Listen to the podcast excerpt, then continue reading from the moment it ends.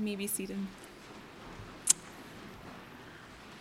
I remember I was either in middle school or high school when a scripture from this book in the Bible came up in church.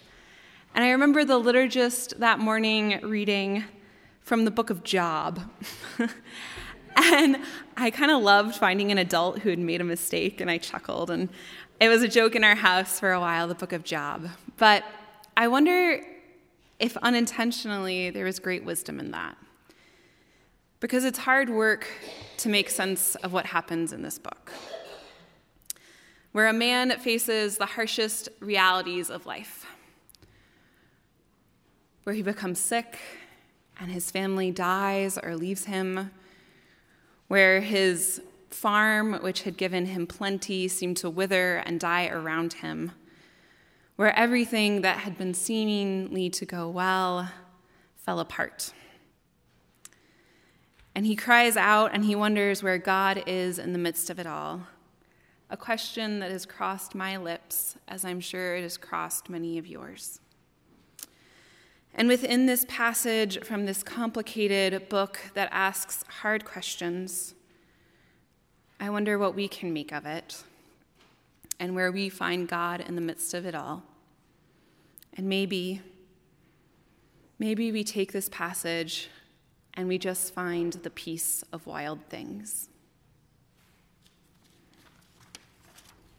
However, call on the animals to teach you the birds that sail through the air are not afraid to tell you the truth. Engage the earth in conversation. It's happy to share what it knows. Even the fish of the sea are wise enough to explain it to you. In fact, which part of creation isn't aware? Which doesn't know the Eternal's hand has done this?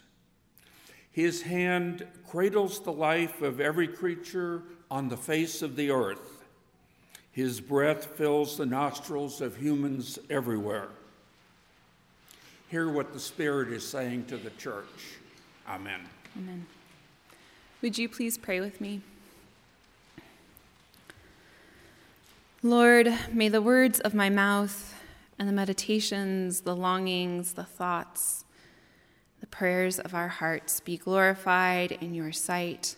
For you, O God, are our rock and our Redeemer. Amen. When the Bible was written, human engagement with the natural world was intimate. When the sun rose, so too did you. And when it set, you prepared yourself to settle into the darkness of night. Jesus' parables are filled with seeds and farmers, with fig trees and tenants. It spoke to the immediate things that surrounded the people in that time. I wonder sometimes if Jesus came back today, if parables would be filled with technological metaphors. Blessed are those who do not troll, snap, tweet, or post in ways that hurt others, for theirs is the kingdom of God. Or maybe, blessed are those who are on free and reduced lunch. There is nothing reduced about you in the eyes of God. But I also wonder if Jesus would keep his message, even in the midst of our technologically saturated world, about the earth. I wonder if Jesus spoke of the earth and not of books and scrolls I wonder if Jesus went to the desert and not some palace or air conditioned oasis with room service. I wonder if Jesus spoke of the land of dirt and sweat. I wonder if a dove descended at Jesus' baptism and he and the disciples hiked up mountains because Jesus knew something that we know too, or at least something that we knew that creation has lessons to teach us. Within its buds and shoots, so too the gospel lies. And somewhere along the way, we seem to have leveled up. We specialized to a point where we do not have to roll up our sleeves, where our nails are free from dirt, and we don't have to worry about the grubs and bugs and spiders where our focus is often right here or right here, instead of all around here. And as much as I love all the technology and advancements and all that it offers me, you know, I'm appreciative for modern medicine and the ways I don't have to worry about getting smallpox or polio, but I wonder if instead of solely benefiting from these new acquired skills, if we're also missing on a message that God truly intended for us. Lessons about how to live and love and lose. Lessons about anxiety and worry. Lessons about caring for ourselves and caring for the earth. Lessons about death and resurrection. What if we have missed out on the peace of wild things? So let us open our ears to hear and our eyes to see. Let us open our minds and our hearts to imagine. And let the world teach us of the glory of God.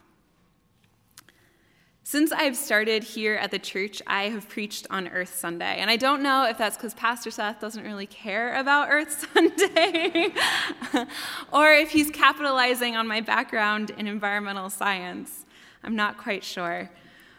But I have loved preaching on this Sunday. I've preached on our need for creation care and how caring for the world is a necessary part of our faith.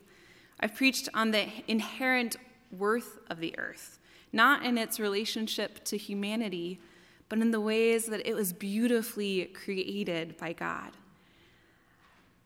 I find it interesting that God actually makes the world first, makes creation first, and declares it good long before we come into the picture. But today, I cannot help but wonder at the lessons that the earth has to teach us, the truth and wisdom that lies all around. I wonder if the earth maybe also preaches the gospel. As we just heard from Job, call on the animals to teach you. The bird sails through the air. They are not afraid to tell you the truth. Engage the earth in conversation. It's happy to share what it knows. Wendell Berry, one of my favorite poets and authors, puts it like this in his poem, The Peace of Wild Things. When despair for the world grows in me, and I wake in the night at the least sound, in fear of what my life and my children's lives may be. I go and lie down where the wood drake rests in his beauty on the water, and the great heron feeds. I come into the peace of wild things, who do not tax their lives with forethought of grief. I come into the presence of still water, and I feel above me day blind stars waiting for their light. For a time I rest in the grace of the world, and I am free. The world has something to teach us about worry and anxiety. How many of us wake, or maybe we can't even fall asleep in the first place because of our worry or anxiety? We fear. We fear that this is not enough, or that we are not enough, or that we should get that, or do that, or be that. We fear tragedy that has not yet come and may never come. We fear tragedy that has not yet come and is inevitable to us all. And some of it we can control, but so little of it we can control. And our minds race and our hearts beat, and we circle downward. But like Berry, the wild things have something to teach us. And not the wild things that roar their terrible roar and gnash their terrible teeth, as in the children's book by Maurice Sendak but the peace of wild things, who do not tax their lives with forethought of grief. Berry, the author of Job, and Jesus and Matthew all teach us that we cannot paralyze ourselves by living in fear of anticipatory grief, mourning those things that are not and might not ever be. Jesus says in Matthew, Look to the birds of the air and the lilies of the field. Have they all they need? For who has added one minute to their life by worrying? The world teaches us to be present, to breathe deep what is before us, to plan and prepare, yes, but also to let go and to recognize our own powerlessness and lack of control. The earth also can teach us about self care. Gardening is also is often described as a therapeutic activity. And talking with some gardeners from our church over this past week, I heard about how in the tending of the soil, they also tended their souls. There's an intentionality in gardening. And I wonder if we took that intentionality with our lives, if maybe it would allow things to thrive and flourish too. In the Bible, we read time and again of how precious we are in God's sight. We read of how God knew us before we were born, knitting us together in our mother's womb. We read of how we were known and called by name, that we are God's beloved. But do I live like that? Do I really believe that message? See, being a novice gardener myself, there are things that I've learned from gardening that are not only about the garden, but are also about God. Lesson one you plant your garden somewhere where it can thrive. I made this mistake early on in gardening when, living somewhere with many shade trees, I put my plants out under to grow. Needless to say, after a few weeks, everything was brown and dead. And how often in our lives do we attempt to mash our square peg into a round hole, making ourselves fit somewhere that will not let us grow and thrive? And a garden dies without an environment that it needs. And maybe we do too. Lesson two that I learned was to check in regularly. A friend of mine whose father is a farmer in southern Illinois talked about his checklist. See, my friend's father does not plant a crop and then hope and pray that all works out well. No, he's continually checking in. He checks the nutrient levels of the soil. He checks if the watering system is working. He checks if there are weeds or pests that are getting in the way. And what are the ways that we can create these checklists for our souls? See, so often I think we wait until we hit rock bottom and we know change needs to happen. But what, if it, what would it look like to tend ourselves regularly? Picking those weeds that would otherwise strangle our own spiritual fruit. Maybe they're the weeds of unhealthy relationships or unhealthy self talk. And we have to pluck these things out so that we can live making sure that we are giving ourselves external nutrients as well as internal nutrients that we need to grow and thrive and bear fruit. Thinking about maybe who is your support network? How do you spend regular time caring for yourself on a daily and weekly basis? Who are those people that you can talk to when times are hard and not just happy? Those people who will listen and not try to fix it or make it all better. A third lesson that I learned in gardening is that you have to let go. That life is sometimes just compost and you have to till it under. There are things in this life that we cannot control. And we can try to avoid and our cult- we can try to avoid and do our best to cultivate but with our gardens, as with our lives, sometimes there's a blight or a pest comes, and sometimes all you can do is put it back under the earth.